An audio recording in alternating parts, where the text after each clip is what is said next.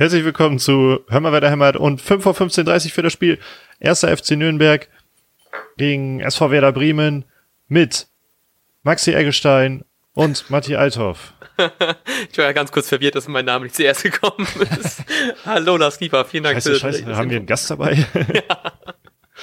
Deswegen war er heute beim Training am Ende dabei, weil es uns in Podcast musste. Ah, ja.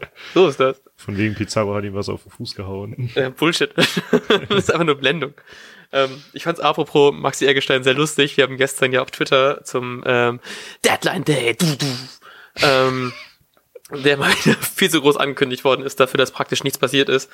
Ähm, äh, geschrieben, dass irgendwie Paris kauft 55 Spieler als mögliche möglichen Ausgang und dann kurz danach wurde äh, Eggestein ganz kurz gehandelt als möglicher neuer Transfer. Das fand ich sehr lustig, wenn wir das einfach nur als Gag geschrieben hatten und dann ist da echt kommt da echt irgendwas mit Paris und so.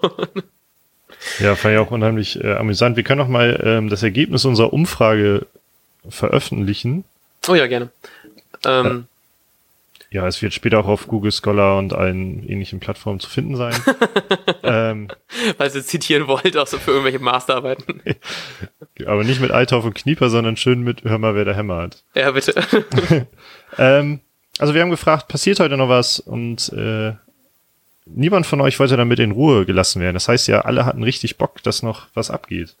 Ja, ich eigentlich auch. Aber irgendwie habe ich auch schon gerechnet, dass nichts wirklich passieren wird. Hm, ja, so wie viele. Ja, Baumann auch, glaube ich.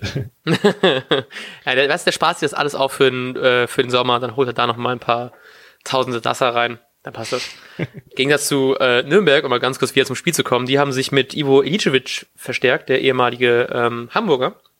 Und ich war ein bisschen überrascht, ich war gerade auf Transfermarkt als äh, minimale Vorbereitung für diesen Podcast, ähm, dass er tatsächlich nach dem HSV die Karriere, also auch schon beim HSV, aber die Karriere von ihm relativ steil nach unten gegangen ist, wobei ich immer das Gefühl hatte, dass er noch einer der besseren HSV-Spieler war, was ja jetzt auch nicht so viel heißt. äh, ja, also ich habe den Namen auch eher so in, in leistungstechnisch positiver Erinnerung. Ja. Aber ich kann mich jetzt auch nicht an jemals erinnern oder so, aber ich, das könnte ich auch bei, könnte ich nur über La Soga oder Müller, oder wo besondere Dinge oh. passiert sind. Ja, ja. Ähm, ja, apropos Neuzugänge bei Nürnberg, dort ist ja auch noch ausgeliehen Robert Bauer, von dem wir riesen Fan sind. Ähm, und da dachte ich, der, weil du gerade auch den Comunio Marktwert rausgesucht hast, wie ist er? Äh, 190.000 und für alle Nicht-Comunio-Spieler, wenn man praktisch äh, der U23-Spieler ist, der einmal minimal im Kader, äh, im Profikader reingeworfen worden ist, hat man automatisch den niedrigsten Marktwert von 160.000.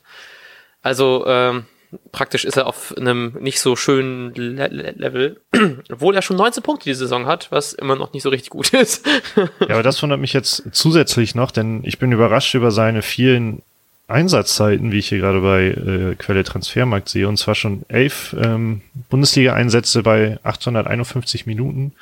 Hm, hat er auch einmal eine rote Karte schon äh, bekommen gegen Schalke. Ah, nicht schlecht. Ja. Beim, bei der 2 zu 5 Niederlage von Nürnberg. Naja, ähm, deswegen, ich hätte mich auch gefreut, ihn zu sehen, aber ich glaube, er ist verletzt. Genau, oder? ja. Muskelfaserriss genau. oder sowas habe ich gerade gelesen. Schade. Ich äh, fand ihn immer sehr sympathisch, wie ihr wahrscheinlich als, als Hörer wisst.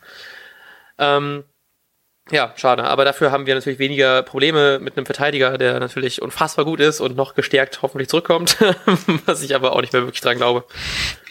Noch eine ähm, großartige Chance haben wird um ganz kurz noch die Umfrage äh, abzuschließen.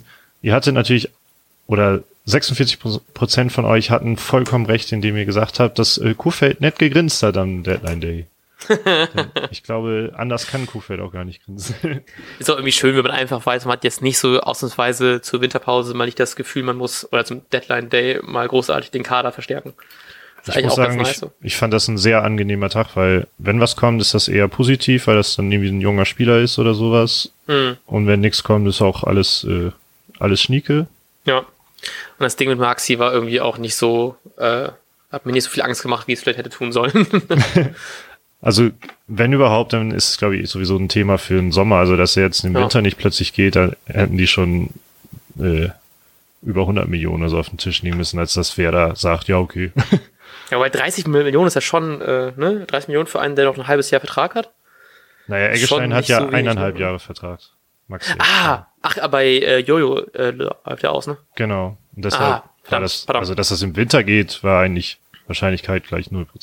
Nee, okay, gut, dann hatte ich äh, falsche Infos im Kopf.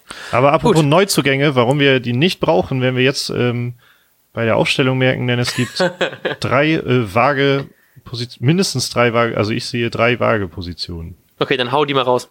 Ich bin Die, gespannt. die drei vagen Positionen sind äh, der zweite Innenverteidiger, also Velkovic Okay. oder Langkamp, dann der Ersatz für Bargfrede, der die fünfte gelbe Karte hat und somit gesperrt ist, also Möwald oder Schahin und ähm, na, im Sturm gibt's ja immer irgendwie zwei vage Positionen, aber einer hat sowas wie eine Einsatzgarantie bekommen und dann bleibt in meinen Augen noch Harnik oder Eggestein als Fragestellung. Ähm, gut, willst du anfangen? Oder so, soll ich mal Ja. mach du ruhig. Gut, ich habe ähm, vorhin tatsächlich gelesen, dass irgendwie Velkovic vielleicht den Vorrang hat, weil er eine bessere Spieleröffnung hatte, wobei ich da tatsächlich ein bisschen skeptisch war, weil ich eigentlich von Langkamp jetzt auch nicht wirklich äh, deutlich schlechter in Erinnerung habe, also seine Spieleröffnung zumindest nicht. Ähm, deswegen hoffe ich einfach mal, dass er nach seiner se- nach seinem Ausfall äh, gegen äh, den letzten Gegner, gegen wen haben wir gespielt? Gegen Frankfurt. Ähm, wieder spielen darf. Das würde mich sehr freuen. Ähm, dazu glaube ich, dass es leider nicht Möwald ist, der in der Startelf stehen wird, sondern Shahin. Und ich hoffe einfach, dass äh, Rashica und Harnik vorne im Sturm sind. Okay, ich habe gerade gehofft, du sagst noch Eggestein, weil dann könnte ich nämlich einfach sagen, ich saß genau andersrum. Okay, krass. Also ich glaube, ich glaube an Velkovic, einfach auch, weil er jünger ist und mehr Spielzeit braucht und jetzt vielleicht ein bisschen gelernt hat, dass er was zeigen muss. Möwald, weil es gegen seinen Ex-Club ist.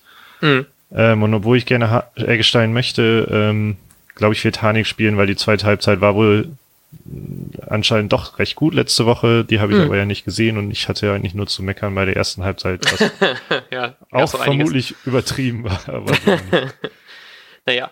Ähm, was glaubst du, wie es ausgeht? ähm, ich glaube, kein, gut, kein gu gutes Spiel, so wie gegen Frankfurt, aber trotzdem 2-0 Sieg. Äh, ich ähm, hätte es auch gedacht, weil unsere These, glaube ich, zu oft zutrifft, dass Werder immer gegen einen schlechten Gegner schlecht spielt und Ja. Nürnberg als Tabellenletzter kann man, glaube ich, nicht viel erwarten. Ähm, ich sage einfach, trotzdem, es wird ein 3-1. Komm, ich vertraue Okay, ein bisschen cool. mehr zu. Zumindest drei Tore und irgendwie ein äh, sehr dummes Ding kriegen wir auch noch irgendwie rein. Ich fand übrigens ähm, als quasi als Schlusswort auch äh, sehr interessant, dass Klaasen gesagt hat, es wird ein Entscheidungsspiel. Uh. Ähm, und das fand ich schon sehr hochgegriffen dafür, dass es jetzt irgendwie noch Anfang der Rückrunde und gegen Nürnberg ist. Aber man muss schon sagen, die Tabellenplatzierung wird der ganzen Mannschaft wohl gar nicht passen mit Platz 11, zweite Tabellenhälfte. Aber es sind nur zwei Punkte auf Platz 6 zum Beispiel. Ähm, ja, und für, und für Nürnberg ist es aber ja eh nicht. Also sie haben aktuell äh, drei Punkte auf Stuttgart, Hannover liegt gerade hinten, wie ich sehe, aber trotzdem Oh. wollen die einfach wieder rankommen, denke ich. Ach krass, oh, ich muss gucken, weil man sich hier endlich mal wieder diesen Eurosport-Player besorgt, ne? Na egal, wir sind hier schon deutlich über der Zeit. ähm, ich wünsche dir einen wunderschönen Spieltag, lieber Lars Knieper, euch meinen, ähm, euch Fans auch, euch Zuhörern auch und Zuhörerinnen. Ähm, und wir hören voneinander am Sonntag, I guess. Baby. Oder Montag, wir werden sehen. Ähm, ja, viel Spaß beim Spieltag. Bis dann, ciao. Ciao. Und jetzt läuft der Ball.